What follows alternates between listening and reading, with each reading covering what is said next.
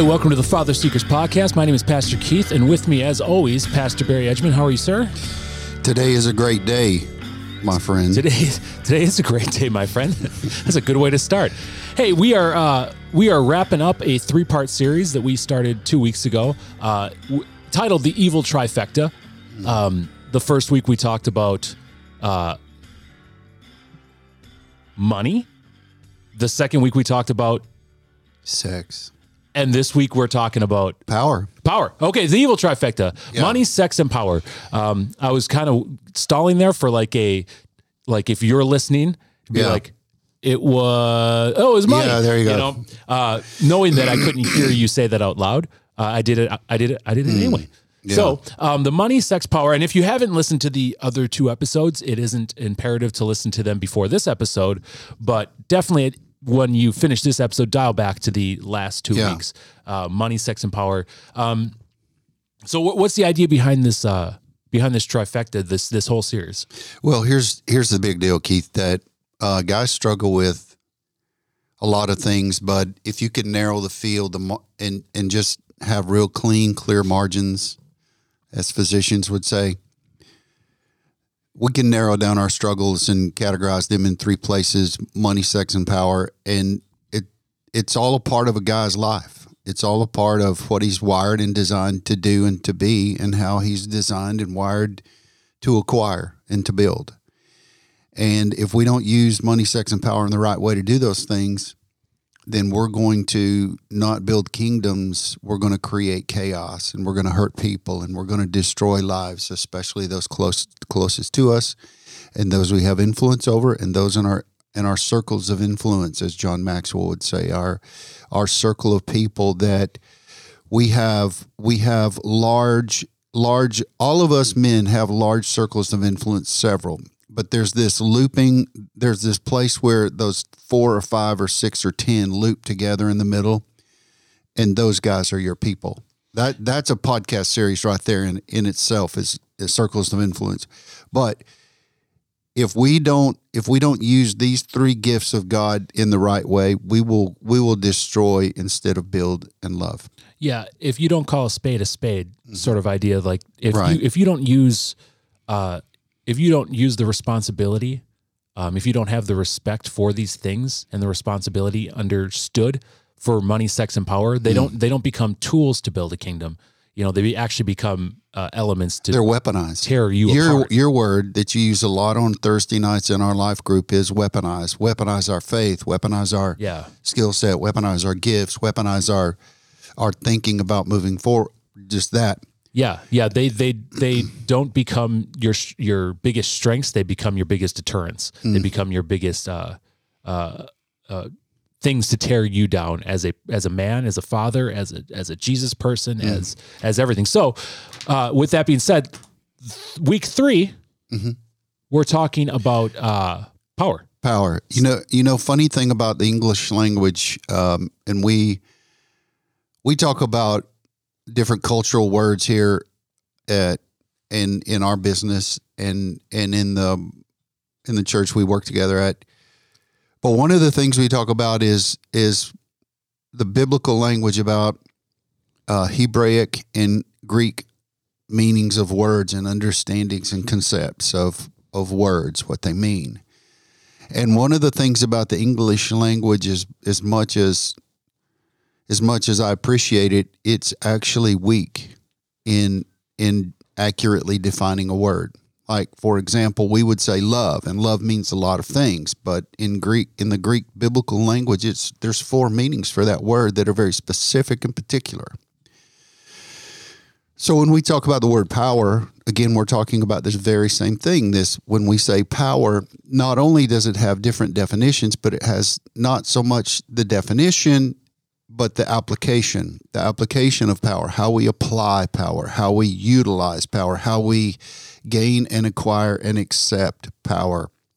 So actually power the word power in the english language is is is this this energy or art ability to produce something it's it's like we we go out and get something and then when i say power uh, i think of a bulldozer That's very powerful. Or a crane, a hundred ton crane, that's very powerful. But when you are trying to define the word, it's we have lots of words in the English language that that are or phrases that are deceptive. Like, for example, why is it that we call the place where we park our car the driveway? You ever thought about that? Or if you're driving through a national park, you're driving on the parkway, Yeah. right?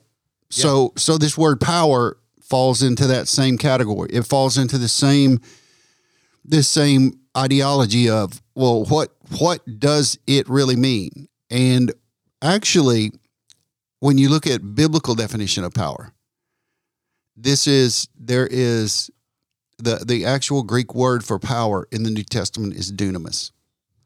And dunamis is where we get our word dynamite. So hmm. the power of Jesus, the power of Holy Spirit, the power of God is dunamis. It's dynamite. It's explosive energy. In fact, here's what's interesting. It's the explosive explosive energy that when God, out of the intention of his heart and his mind, spoke words ex nihilo out of nothing and created heaven and, and the earth, that dunamis was what created everything. That power, that energy, that that from God's mouth and his hand to the universe transferred this power, this dunamis. Now, every gift of God, every gift of God is corrupted and warped and and twisted in the garden. It- all of them were. All of them are. With the exception of the gift of salvation.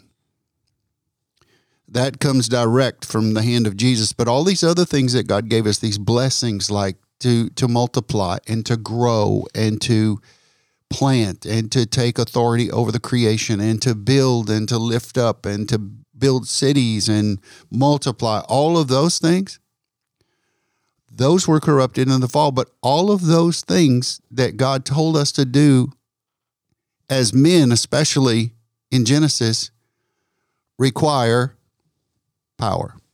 We have to have power to do it. It's interesting that you the when you talked power, you immediately brought up like a bulldozer. Like like you defaulted to the word power being of strength. right And I I instinctively don't uh, like default power to strength. In fact, strength is probably the last synonym I would use in the word power. Um, I, I think powerful. If I think of if I think of machinery, I think powerful is fast. Like I think if an engine is powerful, that car is going real fast in a straight line. Um, but the fir- the thing that I associate most with power is actually influence. Like Okay, but let me back up. Like we're proving, we're proving, we're proving our concept here. Right, exactly. Like it's like what is power? Like I think of this this earth moving machine, and when you said I think of it as a a fast, strong engine, my mind when you said that went to a Ducati. Ducati, yeah. and I think, oh, that's that's the fastest crotch rocket I mean, you ever. I like, mean, I mean, kind of, but not really. well, but but but for for conversation's sake, it's like It- it- oh, it's known so to be what is power? Yeah, Yeah, what is power? It's known to be fast. Yeah, Yeah. and it, it's it's it is a powerful small engine in there. Yeah. Um, but yeah, so that's an interesting point to bring up as if you're if you're listening, like uh, there are a lot of synonyms Mm. for power. Mm-hmm. Um, it, it, are are you wielding your actual strength to fight to lift Mm-hmm. Uh, over over someone who's weak? I mean that's uh, Mm-hmm. that's a real thing. Are you are you an intimidator? Um, again, There you go. I I, in, I instinctively when you think power, I think of uh, persuasion, of influence, of uh, of corruption. Um, you know, the more more power to me is is more mind based than physical based. So uh, let's break down uh, when you say the an evil trifecta of power. Give us an example. of all three working together, or just one Uh, of, them? of just one- All right, of so one, so yeah. there's a there there is um, if if if I'm usurping my positional power over my family. And I'm creating fear based respect and obedience. What I'm doing is I'm sowing rebellion in the heart of my children and my wife. I'm not I'm not I'm not loving them because here's the thing. All of it and if you don't if you are not a Jesus guy, then all right, I would advise differently. And if you want to discuss it, you can contact us at either either of us at fatherseekers.org. But here's what here's what I'm saying to you that that all of creation recognizes whether they understand it or not. All creation recognizes that men are created with three offices: prophet, priest, and king. There's another three piece right there. But we're created by God to be prophet, priest, and king. Now, most most humans understand that. Uh, most humans grasp that, but they don't really understand how it works, nor would they be able to put that those name tags on there.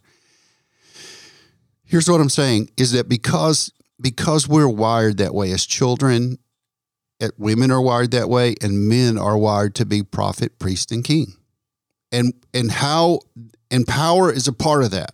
Power power operates differently in every one of those offices. What's interesting is that we're created men in the image of God. This is this is this is amazing right here. And and and God is he is one person, one God, one God, three persons. Father, Son, and Spirit. We're created in his image, but we're created prophet, priest, and king. All throughout the Old Testament, we see that. So, how power works in each one of those offices is very different. So if I'm prophet, a prophet looks forward to the future and can see what's coming, given him that information by God, or he can he can see things discerningly and begin to see those things like in the life of your child you can say now now if son if you continue to reach for the stove when you're tall enough and put your hand on the burner, you're going to get scorched. That's very prophetic, experientially prophetic. Priest is giving a warning, son, if you continue to do that, I'm going to have to correct your I'm going to have to correct you. I'm going to have to stop you. And if he does it when you're not around, then of course you shepherd in love and bring healing as priest. But as king, what you do is you create, you oversee, and you've created this whole place for that child to live in. And you know, you know that that's a possibility.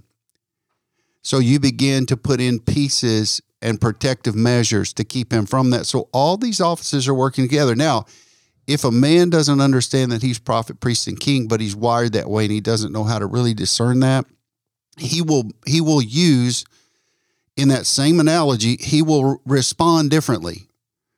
When the child reaches, he'll smack their hand or yell or push them away.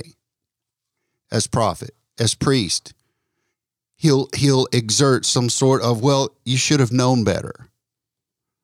Or as king, he will penalize punitively for a child doing something that's in their nature. So that's how power works differently. Jesus guy versus non-Jesus guy. Well, okay. So yeah, that that that's an interesting uh that's an interesting way of putting it. Um how does how does one get from like how does one get from knowing they have power and then abusing it? So like how how does that slope work? Right? Do Mm. do, do we just were we raised are we raised instinctively uh negative to use power Mhm. or do we have our innate ability to know how to harness power good from the start? Okay, now now you've dug into a very deep hole to ask a very deep question. And and this is it. Men are taught not to show their emotions, never cry, be a man. Yet what what do women want most from men? Be vulnerable, Yeah. show your emotions. I want to see you cry once in a while. That's what women want. That's what they love. Not all the time, not a whiny little little dude, wimp guy, but you know, man up. But don't don't be a an ogre. So to the to the point we're if you go to the middle of the spectrum, there's a there's margin margins on either side. The margin to the left is I'm I'm weak and I need to grow and to be strong. The margin on the far right is I'm an ogre overbearing, ruling with an iron fist guy. So we've got to come to the middle with that and utilize power that way. And the only way to do that, uh, again, this is this is father seekers, and the only way to be a good father is first of all to be a good son. So if you grew up without a father, you need to learn sonship. So how do I learn sonship? I learn sonship. I learn how to utilize the power God gave me by watching people who know how to use power. First off, it's God. God the Father. He utilizes and and uses his power significantly different than we humans do. But to your point, uh, back an episode or two ago, find find a find a dad who's done really well and begin to ask him questions, mimic what he does, use him as a sounding board. So so we don't we don't we're not always trying to we're either this far left as I don't want to usurp any authority, I'm going to let my kids figure it out or I'm going to keep I'm going to keep control of my kids with an iron fist and they're not going to be able to do anything. My wife is not going to be able to do it. But there's this place in the middle where where I believe truly God is the God of the middle and that's where we find him because he wants to keep us in the center of his will, in the center of of what he wants in us. Okay, so I, I like I know that a lot of people would refer to humanity as like sinful to start. You know what I'm saying? Mm-hmm. Like at birth, you were of sin. We we're, we're, we're almost like instinctively our first words are no. You know, like we we have this this inner turmoil uh, right right from the start. Um, so when I when I ask like, do we inherently not know how to harness power from the get go, or is that something society teaches us? Um, I would you'd almost I almost kind of feel like we do know how to be powerful people right out of the gate, but society tells us and corrupts us over time with power. Uh, so I mean, as as a person, if you're listening and you don't know if you are utilizing power good, you don't know if like you don't know what side of the fence you are on it. Um, what would be a good way to identify if you are taking power to the extreme? Mm. That's good. You know, to to your to your question, there's let's go to the middle where where if you're not usurping or utilizing power that God's given you as a man properly or you're overusing it. Yeah. Let's look at the middle. Let's see what again what does God say? And let's to do that, we have to go again to look at Jesus. And what how did Jesus so Jesus God in human flesh came to earth, born of a virgin. And from day one, day one, he was 100% God, 100% man. But as he as he grew and, and gained favor with God and man, and people knew him and began to respond to him, and he went through all of the all of the teachings and trainings that young Jewish boys do, and he began to learn the, all of these things. He entered into his ministry and when he went into the wilderness led by God, I believe that he had clarity, crystal clear understanding of who he was and what God wanted him to do. So, in knowing that, again, a son, in knowing that, he understood how to utilize power. In fact, the scripture says that when he was on the cross, he could have called legions of angels to to not only defend him, but wipe out humanity again. Yet he chose not to do that, but to again carry the sins of the world to death and then the tomb and then resurrection. Now, that, that is power. That, that is humbly utilizing the position that God placed him in, utilizing power. Now, what are the three different elements that Jesus used when executing, using, usurping, managing passing on his power, Yeah. passing on it. See, he passed on. Now, here's the other thing: if you're an ogre, if you're an ogre to your kids, you're going to create nothing but but wife and kid abusers and bullies. Yeah, I could see If that. you're a weak dude, you're going to qu- create little wimpy dude kids that are s- afraid of their own shadow. I, I'm I'm not throwing rocks. I'm just telling you.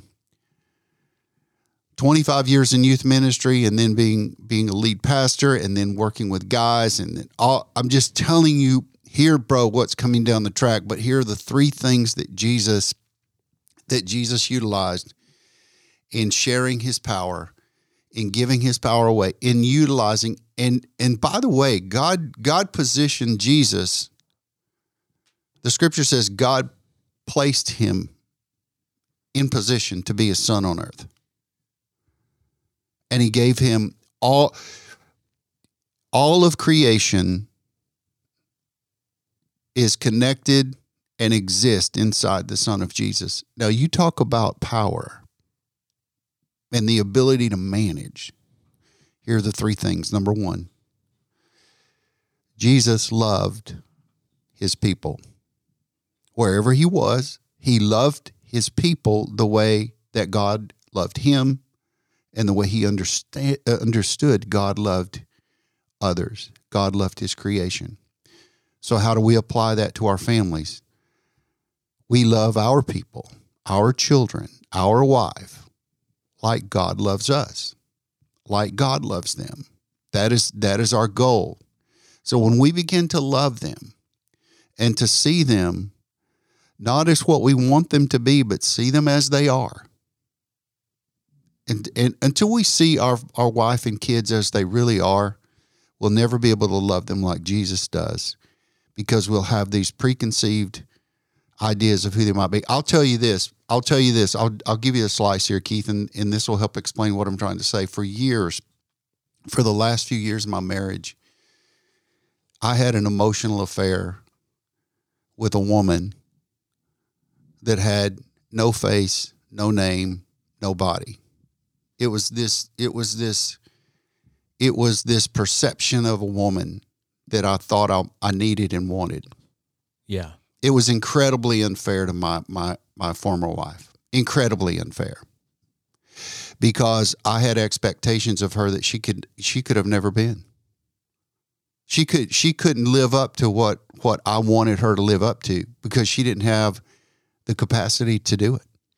Yeah, if if you keep a person on a high standardish, like high standards, um, they'll always let you down. You know, if you put your faith in in a wife, if you put your faith in man, if you put your faith in friends, Right. uh, they will always let you down. They'll never Mhm. live up to your Mhm. expectation. Uh, I, I, I, when you were when you were talking, that's the, something I thought of is like because you love somebody, does it, it doesn't stop there, hmm right? Love is love is faith. Faith is love. They're they they intertwine. And if you if faith without works is dead, like if if you have faith but don't actually practice it, it uh, it means nothing There you go. right? So so Christ can see your heart and knows what's in your heart, but the rest of humanity can't. So if you love somebody, that requires showing of that. hmm It requires you actually applying that Mhm. that feeling in the real world. So you could say, "Hey, I love my wife," but if you're not showing her you love her, it doesn't matter. It doesn't matter what your heart says Mm. because as as you judged yourself on your intentions and you can and people do that. We we all judge ourselves and our intentions. The world is actually judging us on our actions. Mhm. So if I love my children, if I don't actually show them that, the word, whatever I have in my heart and the actual word means nothing. So we need, in this first step, you need to actually take steps hmm to show hmm that you are loving. If you have, so you have power and influence over your family, you have power and influence over the people you work with, over your over your neighbor, over your your circle of people. You actually have to exhibit love to do that. You can't just say, "Well, no, I love my friends," but if you're treating them like garbage, you're actually you're actually proving the opposite that you don't actually love your friends because your actions are, are warranting uh, the the the statement of no, you don't. If your actions are, or if your if your actions towards your wife or towards your towards uh, your children, if they're not exhibiting the uh, the the the symptoms of love, then you wouldn't be diagnosed with love whatsoever. So, what's the second one? The second one is humility. There, there was no more humble person ever than the Lord Jesus. Paul said in Philippians that he left heaven's glory and his position there as the Son of God to come to earth from king to, to slave. And he was he was he was giving his life. He was giving his life for God's creation. So to move from a position of complete and absolute authority, which he never lost, he, he continued to hold all that authority, yet he laid it aside, his prerogatives and his ability as God, to come to earth in human flesh so that he could walk like we walked, lead a life that was exemplary, and then invite us to copy and imitate his life so that we could we could live the same life and then share that that same life that he lived and exemplified for us with others. So how does that apply to my family? If I understand and I know that they understand some way in their being that I'm I'm powerful and that I I I, I hold the lot, power of life and death virtually in my in my tongue with my family, in my actions if I exhibit to them humility and kindness and generosity, and they see that, they will respond to humility, humbleness, kindness, generosity way before they will control, restriction, management, and punitive damage. Yeah, humility, uh, when it was explained to me years ago, um, because I think because it sounds so similar to people associated with humiliation. now, humility isn't Very humiliation. Good. Very good. Humility is actually the exact opposite of humiliation. Very good. Hu- humility is just being humble. Mm-hmm. Now, those are the same words. Humility is the act of being humble. Mhm. It's not showing humiliation, doing acts to humiliate yourself. It's being humble. Yeah. Now, what what does being humble look like? Being humble is is for me, it's an admission of I'm not God. Like I, I I'm. I, it's very likely I'm not the smartest person in the world. It's very likely I'm not the smartest person in the city. It's very likely I'm not the smartest person on this block. It's very likely I'm not even smartest person in this room. So I'm humbly saying that while I'm smart, while I have intellect, there is probably somebody out there who has more. And that's being humble. So you mm. can associate that breakdown with everything else in life. I may be very powerful and I can bench press a lot, but it's very likely I I I, I can't bench press the most mm. in the world, in the city, on this block. I mm. might not bench press the most in this room. So I'm humbly saying that while I'm still strong physically, I might not be the strongest there is. Right. So when I humbly, as I as I associate this with a family or with a spouse or with my cohorts, I, I'm humbly saying that while I do have power, I, I I can't wield it around as if I am the most powerful, right? Um, while I do have influence, I need to be humble about that. I need to be teachable. Humility and teachability are are are in the same in the same family. They're in the same they're in the same zip code in words you want in your life. Now, if I if how I on the flip side, by not being humble, I how does not being humble look like? I, I'm not open to suggestions. I'm not open to be It's arrogance. to be uh, Lot- educated. big piece of arrogance. It's that I'm thinking I'm the center of of my universe, of the universe, of everyone's universe. That's what not being humble looks like. Is, Mm-hmm. is that I'm putting unnecessary power uh, and importance into not only my life but other people's lives around me. Hmm. Right? you know, um, you're you're um, people people who are humiliators. That again, obvi- opposite of humble. The people who are humiliators have themselves been humiliated. Oftentimes, yeah. Yeah, and so so we tend to do that to our wife and kids just if we've not dealt with that, if we've not looked at it. And, and again, this is a journey to wholeness moment here. But if if you people who have been traumatized will continue to traumatize others. I don't I don't care who you are. Point is that if if we understand and, and here's the to me the core the core of humility is that um, in the exemplified by the Lord Jesus he didn't give away his position but he used his position to love and to serve he used his power to support and to raise up and to build up. Proverbs says, raise up a child in the way they should be, and, and when they grow, they won't depart from it. That's actually really not a promise, it's a principle. Now, everybody's got their own free will, and I, I believe that, I believe it to be a promise. But if you read Hebraic literature and poet wisdom, then you're, you're, you understand that, you know, a kid will do this if you, if you teach them and our hope as a parent that that's a promise and and I hope it is. But but reality says when it comes rubber meets the road everybody can choose their own way.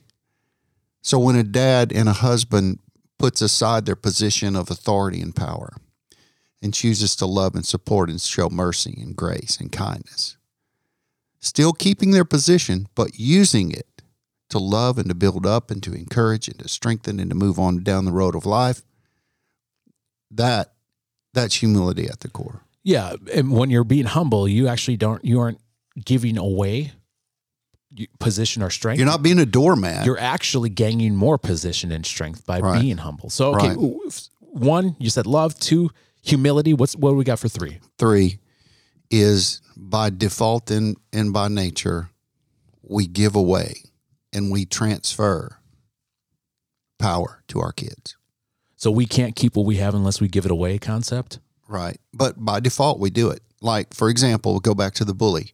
If a dad's an ogre and a and a, a mean, angry guy, he's going to create bullies, or he's going to create kids that just check out because they don't feel loved or accepted. If a guy doesn't usurp leadership, and again, you mentioned this a moment ago, leadership is is how most of us use our position of power, wherever that leadership may be. But if a guy refuses to be a leader and just it, it sort of punches the clock as a dad and husband, then he's going to create lack of direction in his family. He's going to create lack of motivation. He's going to create lack of of future.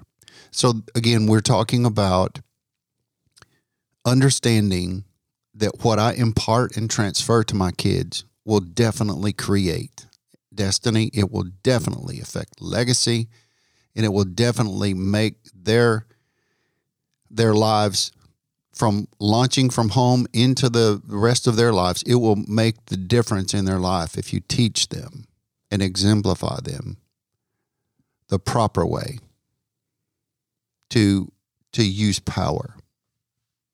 Yeah, I'm the sum of all of my parts. I'm the sum of all of my uh, people that have influenced me. I have taken little bits and pieces from the people I've respected and trusted in my life, and the the sum of all those parts make up who I am uh, personally. Though they make up my character attributes. Mhm. So on the flip side of that is, if you are in a, pers- a position of influence and you aren't showing love, humility, and you're not giving away the best parts of yourself to Mhm. somebody else, you are actually replicating that version onto everyone you have Right. influence of. Right. Right. Uh, I know very this- powerful. I know some just people just don't. They don't like this sentence, and I don't understand why. Like, but perceptions are reality, right? I Mhm. think I, there, I know that psychologists will say, well, of course, there are a lot of psych, a lot, probably more than wouldn't would agree with. Ninety. I've always heard ninety percent of of uh, ninety percent of reality is uh, ninety percent of of a person's reality is perception. absolutely. So my perceptions will make up my reality. If Right. I'm a negative Right. person, Right. if I perceive everything around me to be negative, if I perceive everything around me to be scandalous or Mhm. or that there's a there's lies going on, then my reality is that the world's untrustworthy. right? But that's that most psychologic uh, psychologists, including myself, would say, you know, that's in, that's incredibly accurate. Mm-hmm. Your it, the nature versus nurture of how you were Right. raised, the Right. fight, the fight or flight version of how you were raised. Some people, though, on the other hand, say, no, no, reality is reality, which I've never understood that sentence. Like, no, no. The reality of the things are the reality, but I'm always perceiving things. You can't. I was always taught early in my educational career. This is one of a handful of things I remember.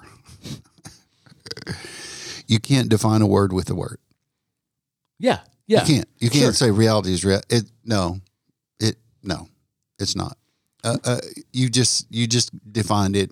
You are the sum total of your parts. The, er- ergo, reality is the same. So You're the sum total of your experiences. how I, I I agree wholeheartedly that that's the case. So the take home of this, say say you're a person of that you're thinking maybe maybe I am misusing power. Mm. Maybe I do come quick to quick to anger, quick to quick to blow some people. You know, um, I, I I come quick to swinging at people. Mm. I come quick to being a narcissist, to tearing people down with my words. Uh, maybe maybe I exert my power in not letting other people have a say Mm. in their place of employment, Mm. and and then we can break Mm. that down to why.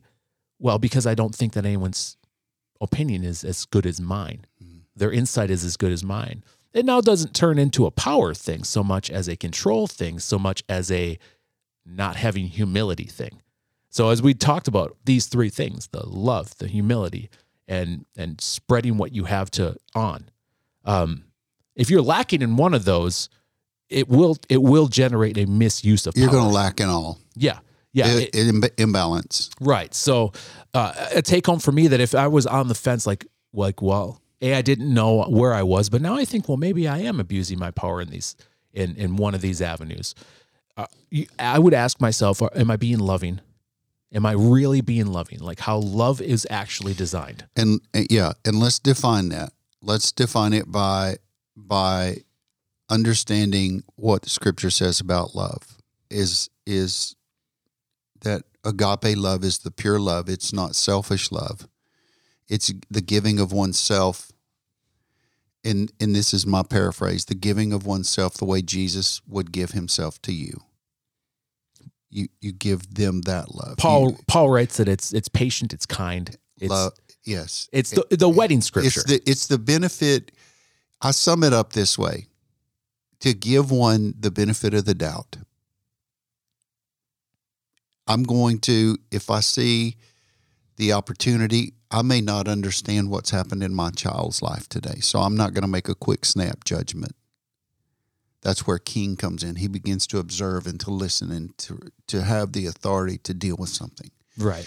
but I think we have to love. We have to really, and again, Paul says to your point, putting putting one's other child or wife over yourself. I, I want in the show notes we'll put we'll put that Corinthian scripture in there. Mhm. Now it's again the most uh, like I said the wedding scripture. It's because when you go to a wedding, that's Yeah, you are one hundred percent. that's what everybody hopes for. One hundred percent of the time you're going to hear this scripture. And now because you hear it so much in weddings, and because as as a human being you're listening, just take a count on how many weddings you've been to in your Yeah, life. but- but Like, you how many have you been to in your life? Right. You've been to dozens upon dozens upon dozens, and so you hear the scripture, and so you associate this with with well, that's Oh, Eddie. you're talking about husband and wife. Right. Well, actually, Paul was writing that not about husband and wife. He Right. talks about marriage later on Right, in Corinthians, right. but not in that section. Right. In that section, he's actually talking about no, no, no, no. This isn't how you're supposed to like. You're supposed to treat your your your spouse this way, but I'm not saying that this is the. He's actually writing it to people. People, this is how you're supposed to Pe- treat people people, people in Cor- Corinth, and this was about about as uh, Sean spoke a few months ago about uh, Paul and about Corinthians, and he said this particular passage was Paul defining and explaining how love should work, not in the perverted, grotesque way that it was working in Corinth all sorts of debauchery, sexual debauchery, and all sorts of of child prostitution, prostitution uh, male and female. Uh, it, it was just corrupted and gross. And Paul said, no, this is what love is here. So again, we're back to tagging a, something with a definition that eh, maybe not so much just because we've heard it used a lot. Right. So, like when when one could say, "Well, cor- corn sounds terrible," how is that? How is that the same today? Actually, today is eerily similar. Yeah. Like, I, I don't know how much the world actually advanced in a good way from those days. The world is still full of all these impure versions of the word love. The point being is that we and again read this read this scripture that's in the show notes and then think about well okay I, I mean i thought that that was the uh maybe the target for my spouse. Mm. But now think of it as well it wasn't actually written for just your spouse. It was actually mm. written that this is the bare minimum of how you should be treating your mm-hmm. spouse. The bare minimum. Mm-hmm. This is actually the bare minimum of how you should be treating your neighbor. It's the bare minimum of how you should be treating your coworkers. It's the bare minimum of how you should be treating the person you don't know in the grocery aisle that's in your way with their cart. Mm. This is the bare minimum. Weird people of Walmart, I'm thinking of right now. So if this is the bare minimum, how should how much more should I be treating my spouse? How much more Mm. Right. should I be treating my There children? go. There you go. So read that and think, well, am I doing this in all my affairs? Hmm. And, and am I treat am I acting this way in everything I do? If the question if the, the question is answered with no, then there's area for improvement there. Hmm. There it, it, do you have to in all circumstances? It'd be good if you could. yeah. Are you going to? Probably not right away. Yeah. But it's a striving point. It's a progress report. Mm-hmm. It's it's something we can continuously work on in everything we do. So the love portion on that, yes. The humility portion now. Are you being humble? Mm. Are you teachable? Are you are you relatable? Do you do you listen as much as you speak? Do are are you open to suggestions? Let, let, for some reason, teachable stands out in my mind. So let's wrap some definition around that. Teachable, I've heard guys say all the time, yeah, I'm teachable. Yeah. Then I, my second question is, who's your mentor or who do you allow to speak in your life? Well, I don't have anybody. Well, bro, you're not teachable. You just like think you are because we don't we don't know everything. You've established that. We've established that in the discussion. We don't know everything. What we do know is that we need help and we need to gain wisdom from others. Um, you know, there's really, Keith, there's only two decisions here for men to make. And that is if I'm in one of the margins, I have to make significant course correction today, right now, while you're listening, right now. Because if you don't, you are going to lead your family and yourself further away from the center core of God's design for you and your family. So much so that it will be difficult to pull them back in. So you have those two options to be to be a weak leader and powerless or to be an ogre and overpowering. so you, the yeah, that That, those are that's one option. The second option is to come to the middle and to begin to do things the way that Jesus would have you do those things. And for if you don't know what those are, we've been talking about it for 45 minutes. Love and humility. Yeah, I that's and and so like how we'll wrap this up now. We're bringing this home. Uh, the humility portion. Um, I think a good the the strongest synonym I've gotten from the show on that is is teachability. Are you teachable? Um, I love that you said if there's if you don't have a mentor, you're not teachable because you're not even setting yourself up to be taught. Um, where where what what do you do if you're if you're listening? I mean, go get a mentor. Mm-hmm. You know, ask questions. Questions are a let's- good are a good foundation of starting to become teachable. Let's talk about that. Let's talk about that. We may go over just a minute or two. The true the true meaning of teachability means that I entrust my mind and my heart to another's wisdom and influence and direction. That's what teachability means. It means also that I I don't know everything, which means I'm humble to acknowledge that. But furthermore, it means that once I receive this instruction, that I begin to put it into play. Like you said a, a few minutes ago, faith without works is dead. So if I if I put into play even little things, like I'm talking to a guy right now who's in the process of taking his life back, his health back, just rebuilding his his whole his whole lifestyle. And one of the things that he does, and this is just an example, one of the things that he does because of his lifestyle in the past, he worked long, hard hours. He worked jobs that required him to work late at night. So he has this rhythm in his life that he stays up till 12 or 1 o'clock, 2 o'clock in the morning. So as I've been talking to him and we've discussed and looked at and, and looked at the options and what kind of toll that's taken on his life, he's realized that that's contributed. So that's teachability. It doesn't mean that I have all the answers. What it means is that your mentor has probably hit all the walls that you're about to hit, and they can save you from the crash if you'll just listen. There are two ways to get wisdom you can get it experientially, or you can get it taught and mentored to you by example. So you can choose either way. Yeah, smart people learn from their mistakes, and really, really smart people. And if you fall in this category, you're like, well, I'm a really, really smart person. Really, really smart people learn from other people's mistakes. Bingo. So, Yes, sir. get an opportunity to learn from other people's mistakes, mm. so you don't follow the same one. Because ultimately, this the third part of this is that um, better love, better humility. Mm. Because either way, like it or not, you are replicating yourself. Mm-hmm. You're replicating yourself to your children. You're replicating yourself to your spouse. You're replicating yourself to the people around you. So, with the two options there, you can either replicate a good version of yourself or the not so good version of yourself. If you don't know which one you're doing, you're probably doing the not so good version of yourself. You know, if hmm. you can't answer that immediately, you are not probably hmm. replicating the best hmm. version you could of yourself. Right. I can even tell you this right now. I'm not replicating the best version of myself because I can humbly say I, I can get better. Mm-hmm. So if you, you know- say, yeah. you just say, mm-hmm. you know, are, are, I'm a pretty, I'm a pretty well put together human being, but I'm not replicating the best version of myself. I am at times, mm. but not nearly all the times I should. And I can humbly tell you that because I can humbly say I'm, I'm not done learning. I'm not done getting better.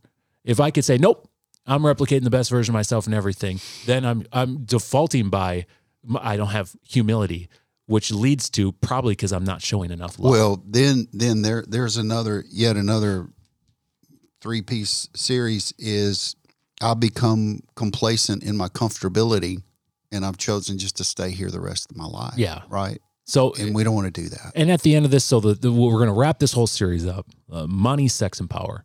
Uh, you have power. You you want it or not, you got it. hmm Um, what are you going to do with it? It's up to you entirely. If you don't know if you're doing uh, the right things with it, odds are you're probably not. Yeah. Here's the one thing just if if if if if you have to say the one thing and now's the time to say the one thing. If if I have to say the one thing to a guy listening right now. And we've seen this work in our group. If you if you sincerely take a, a moment and an uninterrupted moment and ask the Lord Jesus Himself, what should you do and how should you do it? See, when you when we all of us come to a come to a place and we know that God is speaking to us, we have to ask ourselves two questions. The one is, what is God saying? And the other question is, what am I going to do about it? So you need to ask Jesus, what's the next move for your life? What is he saying? And what am I going to do about it? That's real good. So we're wrapping up this series. Thank you for listening to the the this episode. And if again, if you haven't listened to the other two episodes on money and sex, uh, those are definitely good listens. Um, definitely good listens. They were good. They were good recording. I learned a lot recording them, and I I, I can guarantee that there's some useful information for you. Uh, to, to learn from them. So, thank you for listening to this episode of the Father Seekers podcast. We will be back again next week with a new episode. Uh, do we have the topic? No. Then we- I'll tell you what, you'll get it in seven days, and know within those seven days We have several topics we haven't we, we landed conjured up a plan and We we're going to shoot on it. So, uh, thank you for listening to this episode of the Father Seekers Podcast. Hey, if you if you dug this episode, found it having useful information, share it on your social media platforms. Let somebody you know about it. Again, we we want to expand this podcast out, out to as many people as we as we as we possibly can because. Uh, not because of us, but because the concepts we talk about, the ideas we talk about, are are really the life giving message of Jesus, and we want to expand that kingdom as much as we feasibly can. What would Yeah. help us expand that is uh, rating our podcast, giving us a five star, just so more people just can get uh, get our podcast on their radar. Yeah. Uh, Pastor Barry, thank you for joining me today. Thanks, And thank you for listening. I'm Pastor Keith. Uh, we'll see you again next week.